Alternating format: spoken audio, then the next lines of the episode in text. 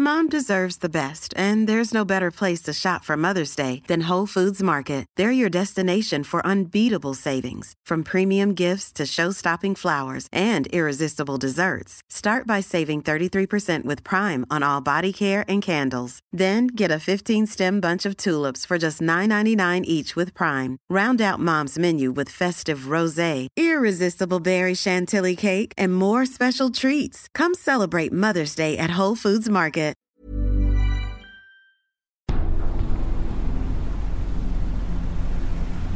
Many of you will know that the first permanent settlement by the English in America was that at Jamestown in Virginia in 1609. You might know about the extreme hunger of the colonists and their relationships with the indigenous Americans.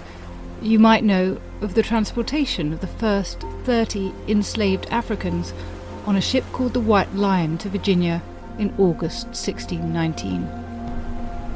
But did you know that a year before the White Lion set sail, another group was transported to Virginia from the City of London? Nearly a hundred impoverished children. And that this was the first example of a practice of transporting children to far colonies that would continue until the 20th century. These were poor children who had been apprehended in the city on the order of London's mayor before being incarcerated in Bridewell and then shipped across the Atlantic to work for Virginia's new colonists. This is a sobering story indeed. Talking to us today about it is Dr. Deborah Albon. She's an honorary research fellow at the University of Roehampton and has written extensively about the sociology and history of early childhood. She recently completed a master's in Tudor studies, and her groundbreaking research that we're featuring today was written up as her thesis. Above all, she sought to explore what we can know about the children who were transported and their experiences.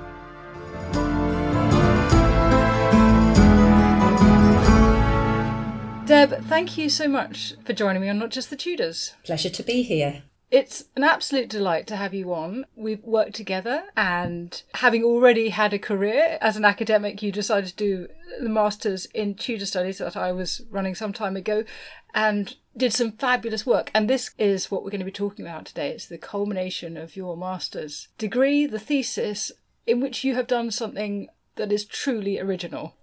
The children we're going to be talking about have been, until now, largely overlooked. And they also travelled earlier than the more famous transportations. People might have heard of the 1619 project, for example. Can you situate your findings in time and also in the sort of historiography and what people have written so far about this period? In terms of previous writing in this area, there's been increased attention paid to the 30 enslaved Africans who were on the White Lion. This was a privateer ship that was traded with the English colonists in the area. It was renamed Virginia by the English. And this is now seen as a really pivotal date in the history of the transatlantic slave trade. So, unsurprisingly, it's received a lot of attention. 1619 is particularly interesting too because alongside the unfreedoms of others, there is also this forging of democracy and ideas about freedom that are happening in this part of America. It's also a pivotal date because just after this period, we've got the Maids for Wives scheme in 1621. So there's people who've written about the women who went out to become brides with the colonists. But I think the children have received less critical and I'd probably say sustained attention. And so, what I wanted to do is to illuminate in detail 1618 to 1620, a very specific period, and really bring to sharp focus as much as I possibly could the children's lives and experiences. They weren't just a number of people that were transported, they were individuals, and I wanted to give some sense of the texture of their lives. Tell me about the sort of primary sources that you could draw on to access the lives of these children. One of the most important sources that I used were the Bridewell court books. They name children, they give a sense of where the children were apprehended, and sometimes we get a lovely little snippet like where they were born or something like that, which is always so magical to go on. Now, of course, there isn't always a great amount of detail to go on, and it really does sometimes give a sense that these children didn't count. But nevertheless, through these kind of cracks, these little fissures, I think there's some really interesting stuff that we can build on to try to illuminate more about these children's lives. The parish baptismal records were another source that I drew on. It was a bit like finding a needle in the haystack, but it was an important source. The Virginia Company records, they were a really good source to give a sense of the perspectives of the colonisers. After all, this was a company that wanted cheap labour to be sent out to Virginia. The Corporation of London records were also important. There are journals of Common Council, there's Remembrancia volumes, and they give an insight into the Lord Mayor, the Alderman's perspectives on the transportations. But more particularly, actually, they gave a sense of children's lives in the City of London more broadly in this period. So you get some really interesting snippets about children's lives in those kinds of documents. Sometimes the Acts of Privy Council were really useful to draw on. And I suppose the last really important source were sources about London itself. So Stow's Survey of London, for instance, and the digitisation of the 1562 Agas map was really interesting because it gave me a sense of the topography of the City of London. And that was really important to try and imagine the children's lives as really being situated somewhere. Now, the first set of sources you've just mentioned, the Bridewell Court books, give lists of those who were appointed to go to Virginia. And they are noted as boys and wenches. But to give listeners an example, it would say something like George Hams, sent hither from Newgate, kept to go to Virginia. And the thing that occurred to me was how do you know from such brief entries that they are indeed children? How they knew that they were children is an interesting point in itself, because certainly when they were apprehending street children, were they going on any kind of proper date of birth or a baptismal date. I very much doubt it. I think they looked at the children in front of them and made some sort of assessment in terms of their physical size or maybe the kind of maturity that they felt that they had. But we do know that within these dates, 1618 to 1620, the Virginia Company and the City of London have come into some sort of agreement that they are going to send numbers of children across to Virginia. So we can be pretty certain within those dates, from that reason alone, that list after list kept for Virginia are very likely to be children because they were going to be going across and be transported to Virginia. I suppose that makes sense the fact that when it says a little boy, that will be somebody who's falling under the minimum age for transportation, which is, well, it varies, at least eight, isn't it? Yeah, so the first group, the youngest would have been eight. For all we know, there might have been some a couple of younger and they just looked a bit older than their age. We can't know for sure. I think as well, the other thing that we have to remember is looking really carefully at the records. That's quite an easy win, what I just said in a way. But a more nuanced look at the records can show us that sometimes a group was brought in together, but their outcomes were different. For example, on the 8th of August 1618, we see a Robert Johnson, a Thomas Richardson, and a William Highfield, and they've been brought in by Constable Spicer at Cripplegate. They were all seen as vagrants. And the records tell us the young boys, that's the language in the records, the young boys, Richardson and Highfield, are kept for Virginia, but they're demarcated from Johnson. He isn't sent to Virginia. Now, I wonder why that is. He's not kept in Bridewell either. He's just left. Now, I wonder whether that was because he was older and not deemed suitable to go.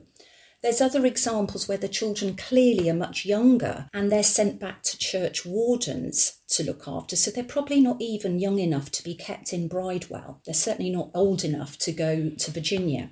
So I think we can make some sorts of judgments from the records by looking very carefully at both the language used and the outcomes of children that come in together as groups and how some are kept for Virginia in this period, but some clearly aren't. So there certainly are some challenges in working with these records, to say the least.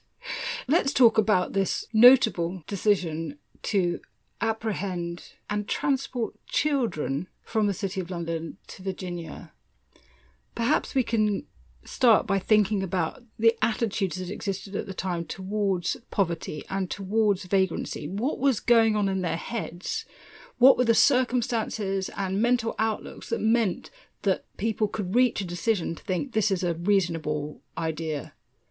I think the first thing to think about is the way that the City of London was emerging as a major European city in this period. Its population was growing dramatically. It liked to display its opulence. It was a cultural epicentre. It had these kind of pageants and spectacles. And it really wanted to cement a sense of civic pride and identity. But there was a significant underbelly of people who really weren't wealthy, they didn't have a chance of being upwardly mobile like some people were. And unsurprisingly, it's from this group that children were transported. And I think we could conjecture a lot about the numbers of the poor in this era, but of course, Londoners were, I would argue, really feeling besieged by the numbers of poor. So, although I couldn't give you some figure of that, I think we can say that perceptions of the poor were hugely problematic as a group. There was this term being used, a sturdy beggar. And a sturdy beggar was a term that was used to mean somebody that wasn't too old and wasn't too infirm to work. They were basically idle. They were the undeserving poor. They were a threat to social order. And I think that's really how these people were being seen.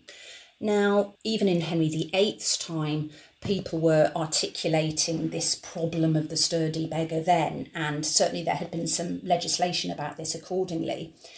But I think we could also think about this issue in terms of the shift to Protestantism that had happened over the 16th century. Take Bishop Pilkington, for instance. He argued that popery would feed the hungry, but it wouldn't correct the unprofitable drones who sucked the honey from the labouring bees. Now, I love that quote because it really tells me so much about this kind of emotive language that was being used about the supposedly idle poor. They were seen as parasitic, they were seen as a big problem. And I think we have to remember that this kind of poverty, the idle poor, this was akin to being a criminal at this time. It's quite hard to extrapolate that group away from being seen as a criminal. So, in this period, we get this division between the deserving poor and the undeserving poor, which actually arguably is still with us. Yeah. And it's interesting when we think about it in relation to children, because children were seen as particularly at risk they were seen as at risk from learning the ways of these older beggars. They might become entrenched in a life of idleness. And so places like Bridewell were almost like the kind of early intervention.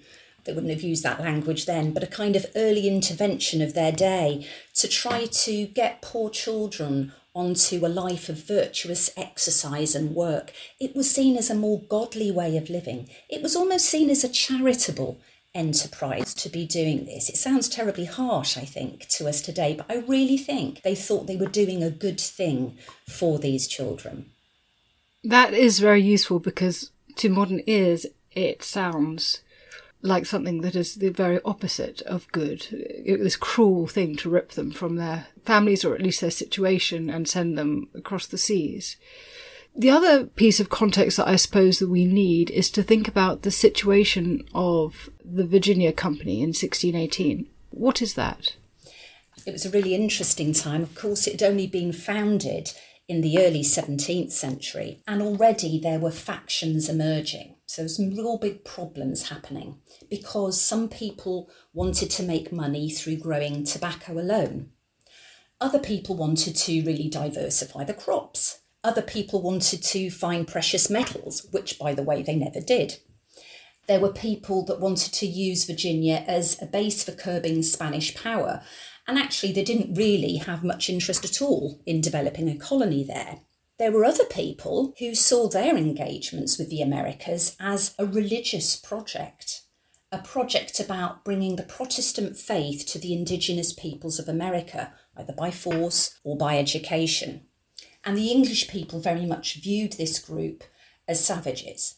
Now, rather than it being a short term engagement in the region, this group of people often wanted to establish a long lasting colony. So, although profit was the major motivating factor for going to Virginia, I don't think we should underestimate that kind of missionary like zeal through which people were thinking about the Americas. Now, by 1618, there was a really big problem happening for the Virginia Company. They weren't getting enough money coming in, i.e., investments, but they also wanted to increase their labour supply out there in the colony. And they were getting really adverse publicity. In 1609 to 10, there was a period known as the starving time. This was quite well documented. Many people died in this period. And there's even evidence today that there may have been cannibalism. There's evidence from bones that this might have occurred there. Sickness overwhelmed the colony. Lots of people died because they just got sick from pestilent fever or something that overwhelmed the colony there. Drunkenness, lawlessness, it was really hard to keep order so far away from English shores. Sir Thomas Dale, for instance, he'd imposed strict martial law to try to make some sort of control happen over this colony. And the relationships with the local indigenous Americans, such as the Powhatan, they were patchy, sometimes violent at best. And they were understandably distrustful, I think, of this group of people who now looked like they were going to come and settle and stay there and take more and more land rather than just come along and trade a bit. So there's all these problems coming along. The company wanted to increase their labour supply, but they also wanted to cement a sense of permanence in the colony. Okay, so hence the decision to transport children. But there's a final piece of the puzzle here as well, which is the direct involvement of the king, James the Sixth and First. Tell me about that. Yes, James the First wrote to Sir Thomas Smythe, and he was the treasurer of the Virginia Company at this time. And the king had been at Newmarket races and he'd been troubled by what he called diverse, idle young people. And he told Thomas Smythe that he desired that they be sent to Virginia at the earliest opportunity so that they could be set to work. Now, he couched this in terms of doing these people a charitable service because they could be, he said, reclaimed from the idle life of vagabonds. So, from that, Thomas Smythe wrote directly to the Lord Mayor of London asking for his help in the matter. And he said, When you've apprehended the children, keep them at Bridewell and they'll be ready for the next ship that's sailing to Virginia. So we can see then that the interests of James I and the City of London, they were keen to rid themselves of what they saw as an undesirable group of people, but also put them on this godly redemptive path of industry and then the Virginia Company could satisfy its need for labour. So, this group of people, their needs coalesced in a way that led to the transportation of these children. How did they find the children that they transported? And given that they have it in mind as being something beneficial for those children, how did they entice those children to go? I'm not sure some of the children would have had any choice to go the first lot of children would have been over the age of eight years and they were apprehended off the streets and the markets. It's quite clear in the first entry that you see in the Common Council records that the children would have been between 8 and 16 and they were going to be apprehended off the streets. So these children may well just be street children. They may not have had families or whatever to look after them. A little bit later on, the instruction was to go to families with children over the age of 10, so a little bit older at this point, and to say to these families, give up one of your children. They're overburdened with children, perhaps these families, that's the language that's being used, and send this child to Virginia with us. Now, that sounds awful in itself, but what seems even more problematic is that they said that they would take away these families' poor relief if they didn't send their child to Virginia. So, in effect, they're saying to these families, we're going to cut your welfare payment if you don't send your child. So, I think that's a huge level of coercion. I don't think a poor family would have been able to refuse a child to go. But the children were promised something. The children that have families, they were certainly promised that there would be some benefit for the children for going. So the bargain was that the children would, at the age of 24, if they were a boy, or 21 if it was a girl, or on age of marriage, if whatever was earliest, that they'd receive 50 acres of land. Of course, this land probably isn't the Virginia Company's land to give, we should say this, but they would be receiving land, this 50 acres, on reaching that age. And the maintenance and the cost of transportation of these children, that was met by London citizens £500 was given, so £5 per child, which was an awful lot of money, was paid for these children to go. But it was seen as a veritable act of charity, alongside, thank goodness we can get rid of these rather unwanted, undesirable children.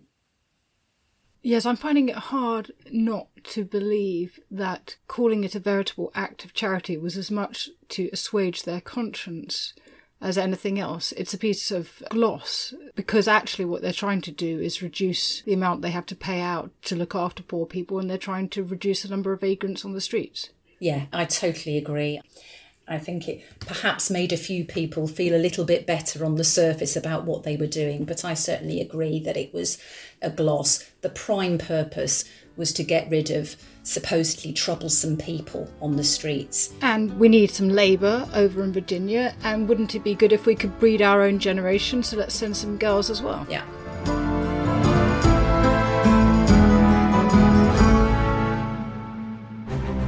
Over on the Warfare podcast by History Hit, we bring you brand new military histories from around the world. Each week, twice a week, we release new episodes with world leading historians, expert policymakers, and the veterans who served. From the greatest tanks of the Second World War and so, what are you actually trying to get out of your tank? You're trying to get maneuverability and you're trying to get a really big gun. Your Tiger and your Panther there to dominate the battlefield, primarily on the Eastern Front and in the North Africa and all that sort of stuff. But by the time they're actually coming in in decent numbers, that moment has already passed. Through to new histories that help us understand current conflicts any invader, any attacker, any adversary will exploit gaps within society. It was true then, it's true today. But the Finns signaled that they were united, and I think that's what the Ukrainians should signal today too. Subscribe to Warfare from History Hit wherever you get your podcasts and join us on the front lines of military history.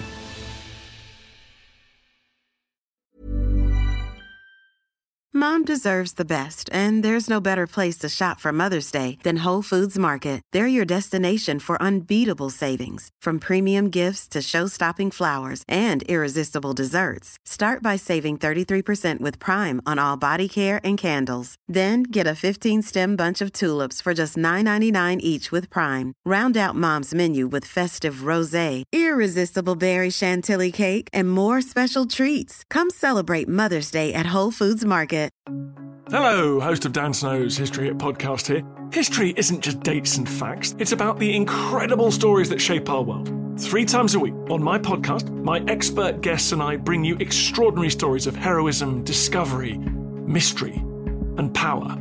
Expect tales of lost tombs, daring escapes, power hungry rulers, and those determined to bring them all down. If you're a history lover or just looking for a good tale, you'll want to check out Dan Snow's History Hit wherever you get your podcasts.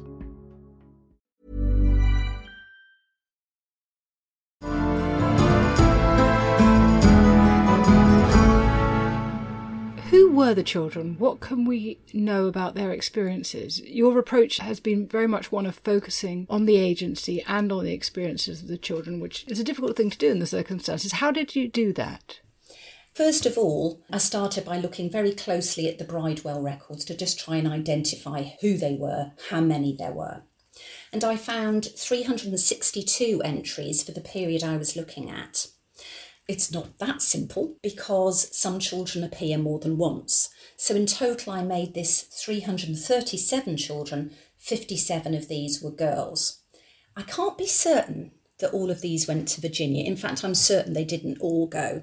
But we can very much be certain, I think, that on the 27th of February 1618, the entry then when it talks about children being appointed to go to Virginia, I think we can be sure that group of nine children went. We can know something about these children because it tells us where they were apprehended. So, for instance, Cheapside and Lombard Street were popular areas for apprehending the children.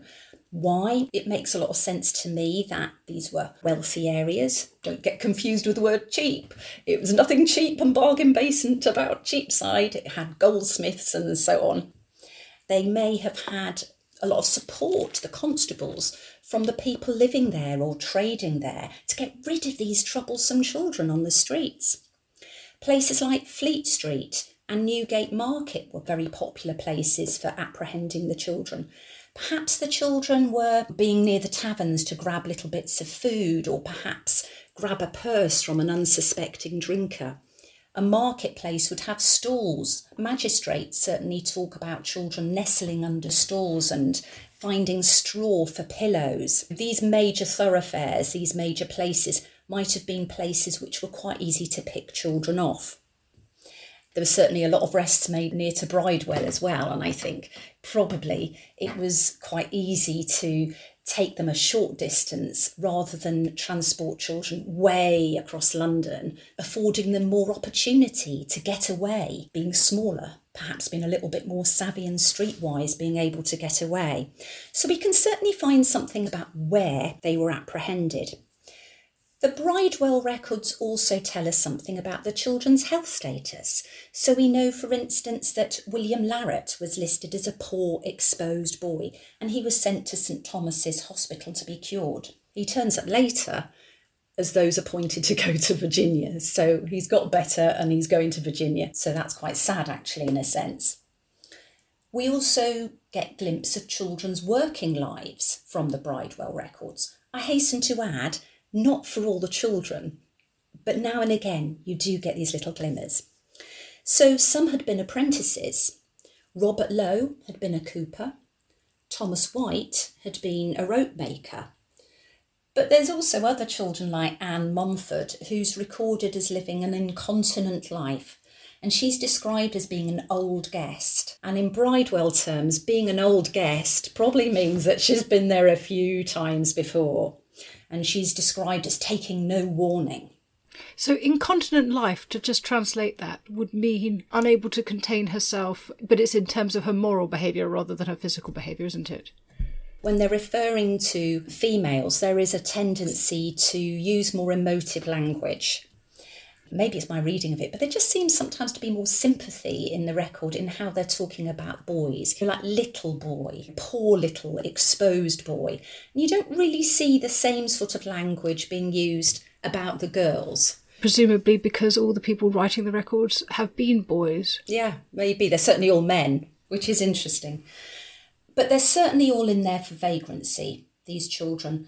I only found out of the group I was looking at Elizabeth Harris, who's recorded as being a pilfering vagrant. That's not to say that they hadn't committed what were seen as crimes beyond vagrancy, but she's the only one I saw that's actually recorded as being a pilfering vagrant that I can be pretty sure actually went to Virginia. What's especially interesting to me is when you get a little sense in the Bridewell records where a child was born. Six of the children, it says, were born outside of London. For instance, Agnes Stanley was born in Lancashire. So, how did she get to London? And I don't know any of this. It's a fascinating idea to think how this young woman had travelled down to London in some way, perhaps with her family, perhaps she'd come all that way for some sort of work. We just don't know. But it really is an interesting detail. Charles Branch and William Crampley are both listed as from St Andrew's Parish, Holborn. This is in the ward of Farringdon Without.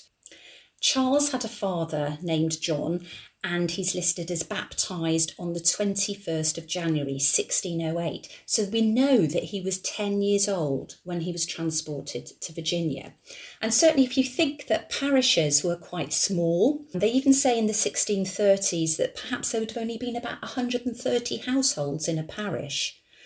Given that church attendance was also compulsory in this period, I really think there's a strong possibility that children and families, if they had families with them, may have known each other. Perhaps not friends or know each other really well, but I think they might have known each other on sight or recognised each other. And from this, we can start to think about children as connected to others, as people who have lives beyond Bridewell. I also think that sense of possible connectedness comes from looking at who was coming in together. Now, biographical dictionaries, so they're in alphabetical order, of course, they're really good for giving you a quick guide to finding a child or finding an adult. That's all very well. But what it does is it atomizes these children, it takes them away from that sense of them coming into Bridewell as a group. So when you look at the archival sources from Bridewell, so these Bridewell court records, you get a sense of who came in together. Perhaps they'd been begging together, or they were at least near each other, they might have known each other. It just gives this glimmer of possibility that you don't see when you take them out of the context of the Bridewell records and alphabeticize the group. And the reason this is really important to me is that often official records on the poor they tend to atomize rather than collectivize children's experiences and more importantly they tend to emphasize their wrongdoing these children have come to bridewell as vagrants so they're seen as having done something wrong. And of course, their lives were far more full of a wealth of experiences beyond the activity of being a vagrant. And so it was really important, I think, to try and get a sense of this in my work. I feel that what you said about a child going under a stool and finding straw for a pillow helps us start to realize that these are very much not criminals in our judgment, maybe criminals in the judgment of the early 17th century, but we have a sense of their experience and what had got them into this situation. But you also think that we can know something about children's agency, despite the fact that you said that many of them are not going of their own free will. What can we know about their own sense of asserting their wishes? How can we see that in these records? So, in the Bridewell records, for instance, non compliance at chapel is clearly a problem. The court book on the 3rd of June 1619 gives us a list of people who were ordered to oversee the boy apprentices within the Bridewell building to make sure they keep good rule at prayers. There's a boy called Robert Lowe who gets co opted by the Bridewell authorities to ensure that other boys don't play games on a Sunday and to make sure that they don't break windows at the hospital. Clearly, some of the children weren't very compliant. There's certainly evidence that in the second tranche of transportations that there is a group of children, perhaps all of the children that were suggested to go for Virginia, that they were actually engaged in some kind of rebellion. And the historiography to date, and there's very little that talks about this, but what there is has tended to suggest that this revolt was instigated by outsiders. By default, adults must have done this. Now, the evidence that exists, I would argue, really points to it being children instigating this revolt. The Virginia Company treasurer, who was Sir Edwin Sandys at the time, he wrote to Sir Robert Naunton of the Privy Council, clearly stating it was children who were unwilling to go. We don't know why, perhaps they had a sense of the uncertainty ahead of them. You didn't need to be reliant on literacy to get the news. Of course, we don't know about quieter, for want of a better phrase, quieter forms of agency that the children might have exhibited. But we certainly do get some quite powerful examples from the Bridewell records of children exhibiting agency. So we're always dealing with them uh, some remove. We've got records about them, but we don't hear from them. And that must be so frustrating for you as the historian working on them. It certainly is. And I suppose it's a problem for people who are working with anybody who might have been illiterate. You'd have the same sort of problem. There's also an issue, isn't there, about trying to speak for children. It's almost as if they couldn't speak for themselves. And I think they really were trying to speak for themselves in these kind of acts of rebellion. We're looking at records often of their misdemeanours. So we're hearing the voice of child via records of misdemeanours quite often, rather than the kind of wealth of their other experiences. So that sometimes skews our picture of these children in the past.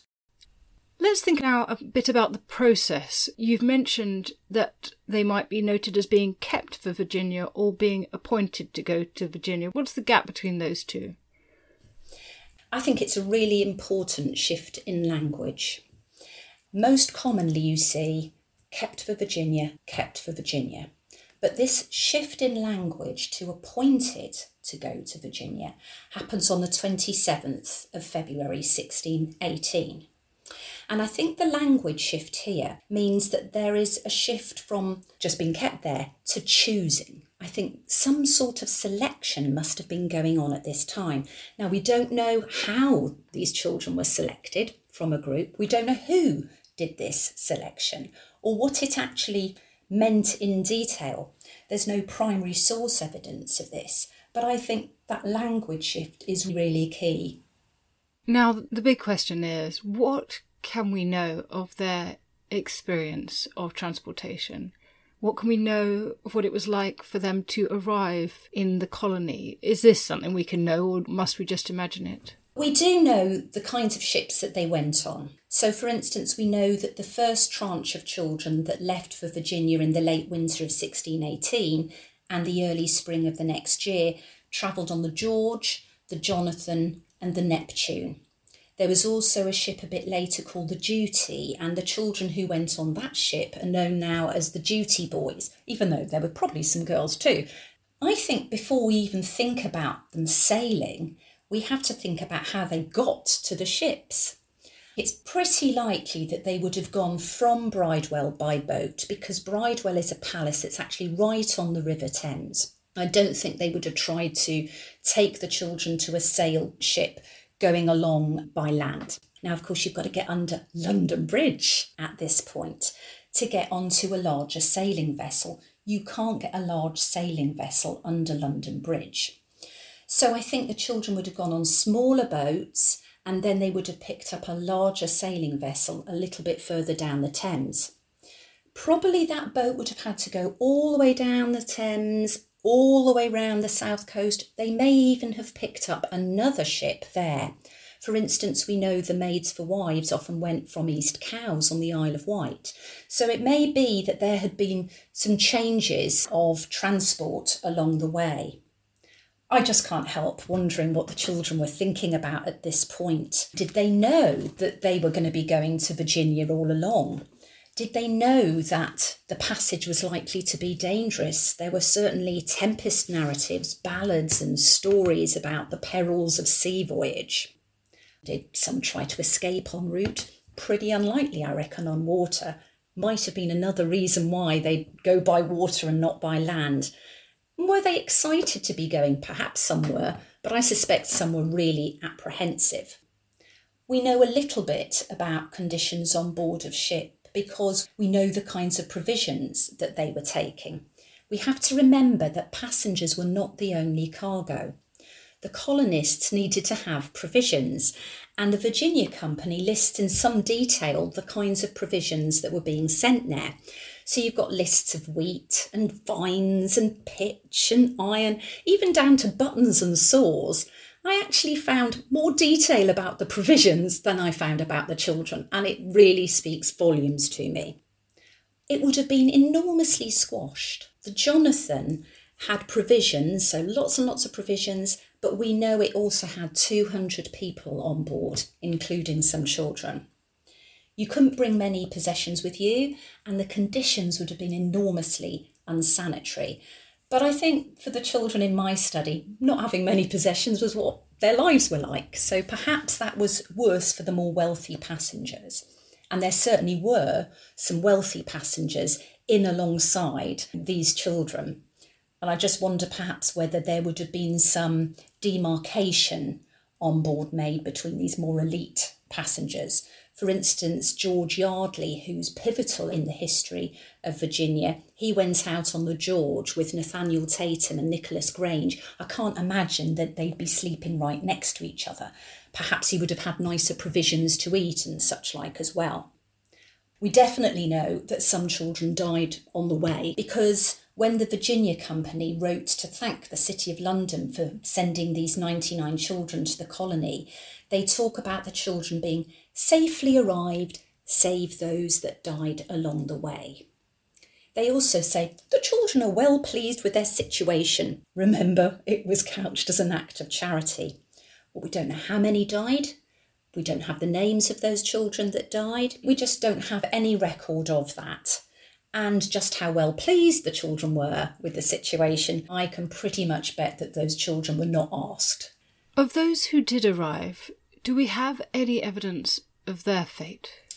We certainly know from the records of 1622 that sickness affected the colony badly. It always had affected the colony quite badly.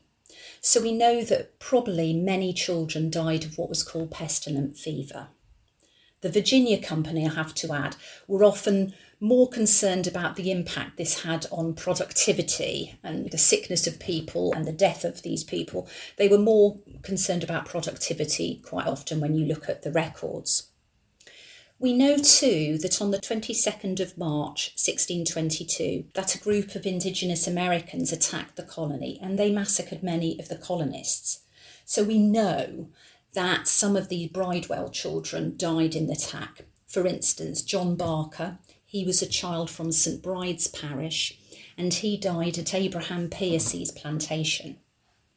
We also know some even more troubling, I would argue, things from the records. Most shockingly for me, in 1624, it was recorded that Elizabeth Abbott, who's very likely to have been one of the Bridewell girls, she was killed after receiving 500 lashes from Master Proctor.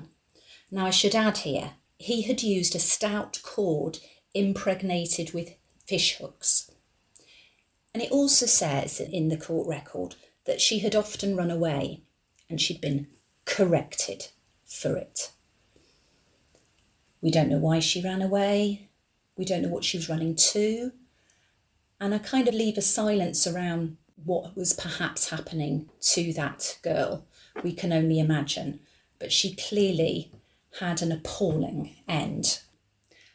I suppose a key question to ask is Did any of the children receive the land that had been promised to them? Did any of them rise to any sort of prominence?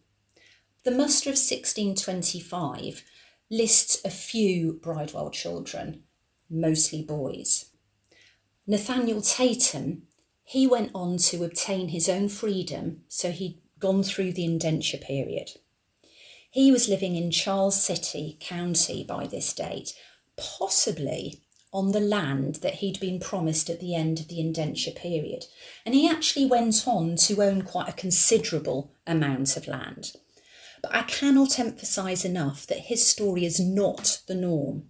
For most children, being transported to Virginia didn't have this happy ending of attaining 50 acres of land. Most of the children had died by that point. But then we mustn't forget, of course, that their lives would have been very difficult here in England too.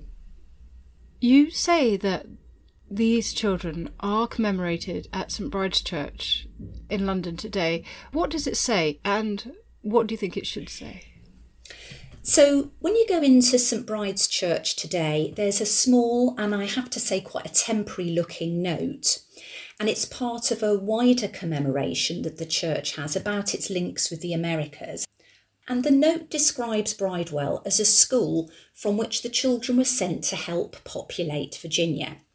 It gives the impression they had a good future ahead of them, they'd receive land on their coming of age.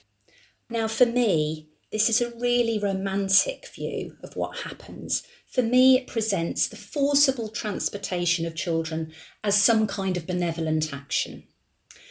So, I suppose what I'd like to see is some kind of commemoration of these children that acknowledges what the evidence tells us. I should add that St Bride's, at least they say something, but they weren't the only parish from which these children were taken. So I think it would be really great if there was some kind of City of London wide commemoration of these children and just what happened to them. Well, Deb, thank you so much for telling these stories. I also feel grateful on behalf of these children that you have taken the time to find out their story. You have honoured them by bringing out their truth as far as the evidence will take it. And I'm very grateful to you for that. Thank you so much for talking to us. Thank you.